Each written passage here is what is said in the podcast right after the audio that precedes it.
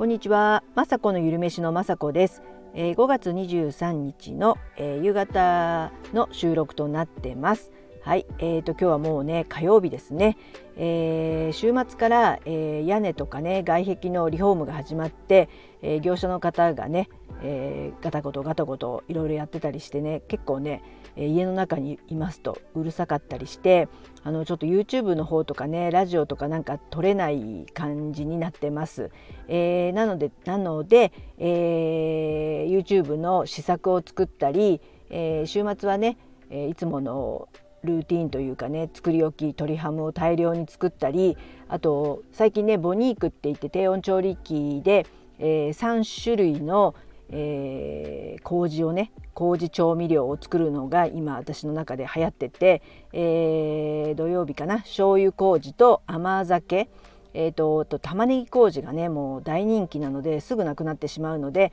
玉ねぎ麹そのみっつをね、えー、確か、えー、ろくじゅうどでななじかんかなはちじかんかな忘れましたけど、とにかくみっついっぺんに作れるのでとってもね、えー、電気代がかからないというかね、結構ね電気代あのボニークどれぐらいかかるのかわからないんですけど、低温調理で今麹調味料を作ってるのがね今ハマってます。それで、えー、そのできたね玉ねぎ麹で、えー、チキチキボーンって言ってあのいっかいは皆さん買ったことがあるんじゃないでしょうか。えー、お店に売ってるあれ電子レンジでチンするだけであの手羽中みたいなねあの鶏肉のお弁当に入れるとすごくね子どもたちがなぜか喜ぶチキチキボーンなんですけども、うちもすごくお世話になって子どもたちが入ってるとテンションが上がるっていうぐらい本当ねちょっとねスパイシーで美味しいチキチキボーンっていうのがあるんですけど、それをですね再現して、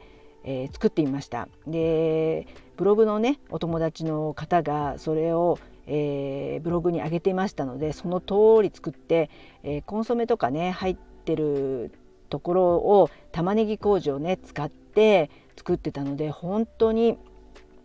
えー、無添加というかちょっとねチキチキボーンは美味しいんですけども、ちょっとね裏を見るとちょっとね添加物が多めなの、なのであの当時はねまあそういうことも気にしてましたけど、それよりもね、えー、お弁当作りが大変だったのでお世話になったんですけど、えー、この年になりそういったね、えー、チキチキボーンを無添加で作るね、えー、レシピを教えてもらったので、えー、張り切ってね作ってみました。えー、結果というかねもう本当に美味しくて、その方あのめちゃくちゃ料理が上手な方でブログもすごくねフォロワーさんがいて尊敬する方なんですけども、よくここまでチキチキボーンを再現できたというほど美味しくね、いろんなあとはスパイスを 何, 何種類か入れて、えー、小麦粉が入ってるあのタレタレっていうかねあの衣が美味しくないですかチキチキボーンって、そのあの衣にね衣をたっぷりつけて揚げ焼きして、えー、とってもねパリッと、そして、ね、あの衣がねとっても美味しくできたので、えー、そのことをですねブログの方に、えー、チキチキボーン再現というブログを上げてますので、えー、リンクの方貼っときますのでよかったらブログの方を見てねぜひねこのチキチキボーン、えー、作ってみてほしいです。あの玉ねぎ麹も、えー、作り方というかね私の YouTube にもありますし、えー、最近ではね先ほど言ったボニーク低温調理器なんですけど作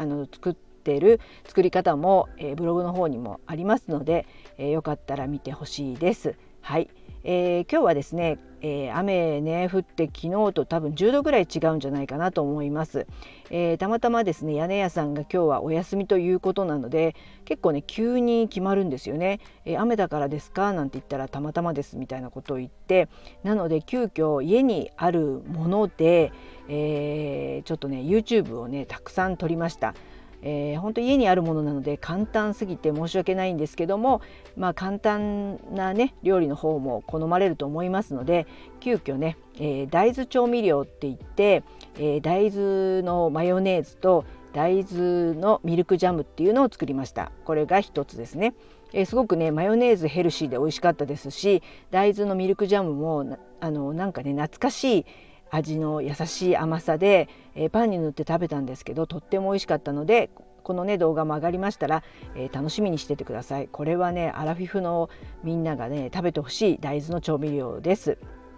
あとはですね、えー、発酵生姜を最近作ってて、これもね、あのー、いざとなったら YouTube 撮ろうと思って、えー、生姜をねさんふくろほど、要はね さんびゃくグラム ほど買ってあったので、これもね早く取らないとちょっとねだい結構、えー、生姜って腐っちゃうことってないですか。なんかもう端っこの方に、えー、パサパサにあのなって、なんかミイラみたいになっちゃってる生姜とか出てきたりとかするんですけど、今回ねこの発酵生姜っていうのを、えー、作っときますと、えー、この さんびゃくグラム ね大量なんですけども、頑張ってすりおろすか、私はフードプロセッサーです、えー、すりおろして、それをねあの清潔な瓶にもうぎゅうぎゅう詰めに詰めて、えー、それであの空気がねない状態にするまでぎゅうぎゅうに詰めて蓋をして、えー、冷蔵庫ににしゅうかん、えー、絶対開けてはならないということで蓋をして、えー、発酵させます。でにしゅうかんごね経ったやつがちょうど出来上がってたので、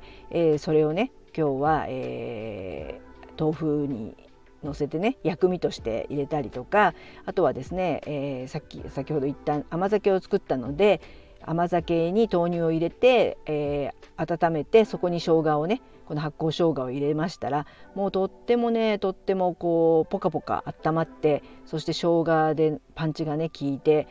甘酒だけでもね体にいいんですけども、生姜を取ることによってその生姜オールっていうのかな、とにかくこうはあったかくなるので、体をねやっぱ今日みたいな寒い日はですね、生姜とかをこうやってね、えー、常にこうあるといいですよね。でまあ私今までは今まででしたらこう、えー、生姜のねチューブとかをちょっと入れたりとかしたり、えー、と生姜をねちょっと薬味でするのめんどくさいなってやっぱり思うんですよ。そうす、そうするとやっぱりね生姜のチューブとか使っちゃうんですけど、やっぱりね生姜のチューブはですね、えー、ちょっとね裏に裏を見ますと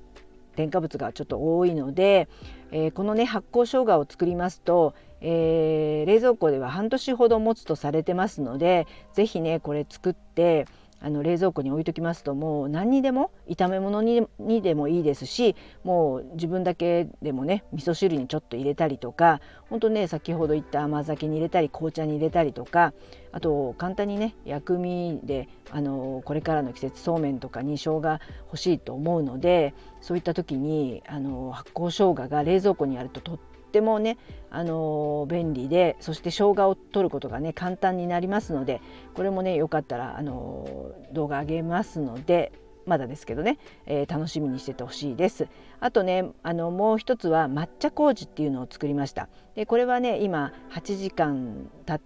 立たないと出来上がらないので、えー、撮影としてはあの抹茶麹を混ぜてそのヨーグルトメーカーに入れたところで終わってるんですけど、その後はねまた、えー、屋根屋さんの麹がお休みの時に続きを取ろうかと思うんですけども、またこのね抹茶麹もねすごくいいんですよ、おすすめ。あの甘酒を作るのと同じイメージで、まあ、ヨーグルトメーカーがあれば簡単なんですけども、えー、麹にねお水入れてちょっとご飯を入れて、えー、発酵させるんですけど、そこに抹茶をね大さじに入れることによって本当にね、あのー、甘酒の甘さも相まってというか、その抹茶の風味で本当ね抹茶麹めちゃくちゃ優しい甘さなんですけども、それができましたらちょっとねあの粒々が気になるようでしたら、えー、ブレンダーとかでピューレにしてあのあのね、えー、ブツブツがない状態にしていただいて、それであの豆乳入れたりすると本当にね優しい甘さの抹茶ラテができて、これ今私すごくねハマってて、あもう自分のために作ろうと思ってなくなっちゃったんで、もう抹茶麹がこの前作ったやつが、えー、まあねスタバとか行ったりとかいろんなカフェでね私も抹茶ラテとか頼みがちなんですけども、あのそれはそれでね美味しいんですけど、まあ、甘かったりもしますし、市販の抹茶ラテの元というか粉みたいのもねちょっと甘いんですよね私には。ですがこの抹茶麹はですねすごくすごくちょうどいい甘さで優しい甘さなので、そして麹のね栄養も取れたりするので、これもね YouTube 上がりましたらぜひ、えー、チェックしてみてください。はい、えー、そういうことで、えー、今日はですね火曜日なので、えー、あっという間にというか YouTube ねあの上げたいと思ってます。えー、今日はですね、えー、台はライスペーパーが余ったらっていう台で取りました、えー、ライスペーパーってあの生春巻きをよく作る方は、えー、余ると思うんですね。必ずうちライスペーパー買ってあのもうに袋ぐらい余ってたんで検索して、えー、見ましたらこのようなねすごくアレンジレシピが出てきてたくさんあったんですけど、私が今ねすごくおすすめなライスペーパーのお好み焼きとライスペーパーを使った、えー、クレープをね今日アップしましたので、よかったら見てください。えーと普通のね小麦粉が入っているお好み焼きよりもライスペーパーでただあの包む感じでなのですごくねパリッとして美味しいですし、とてもねヘルシーなんですよ。小麦粉入ってないっていうことでグルテンフリーですし、あのすごくね何回も言いますけどパリッとしてて、でもあのキャベツがたっぷり入ってて豚肉も入っててあのすごく食べ応えがあって、えー、トッピングでね普通にお好み焼きソースとかマヨネーズとかかけてるので、いつものお好み焼きよりはヘルシーなんですけど、本当にお好み焼きの味がしてですね、すごくこれはね、えー、私結構ねお昼の時に、えー、塩もみキャベツがうちいつもあるので塩もみキャベツ入れて、まあ、あれば豚肉ちょっと入れて、でライスペーパーでライスペーパーをね、あのー、焼いて、まあ、それ YouTube 見てほしいんですけど、本当ね面白い作り方っていうか、そライスペーパーの上で卵をね溶きほぐしてそこにキャベツ乗せて、えー、だしの素とか入れたりして、そしてこれあの焼いてこうパターンってしてそのまま食べれるのですごく簡単ですけど、味はお好み焼きですごくおすすめです。あとは、えー、クレープをね作ったんですけど、クレープも、えー普通だったらね小麦粉で作ると思うんですけども、今回は、えー、このライスペーパーをねにまい使ってあのとってもねもちもちしたクレープができて、えー、グルテンフリーの方はぜひこのクレープ食べてみてはいかがでしょうかということと、あとやっぱりこう生地がですね、え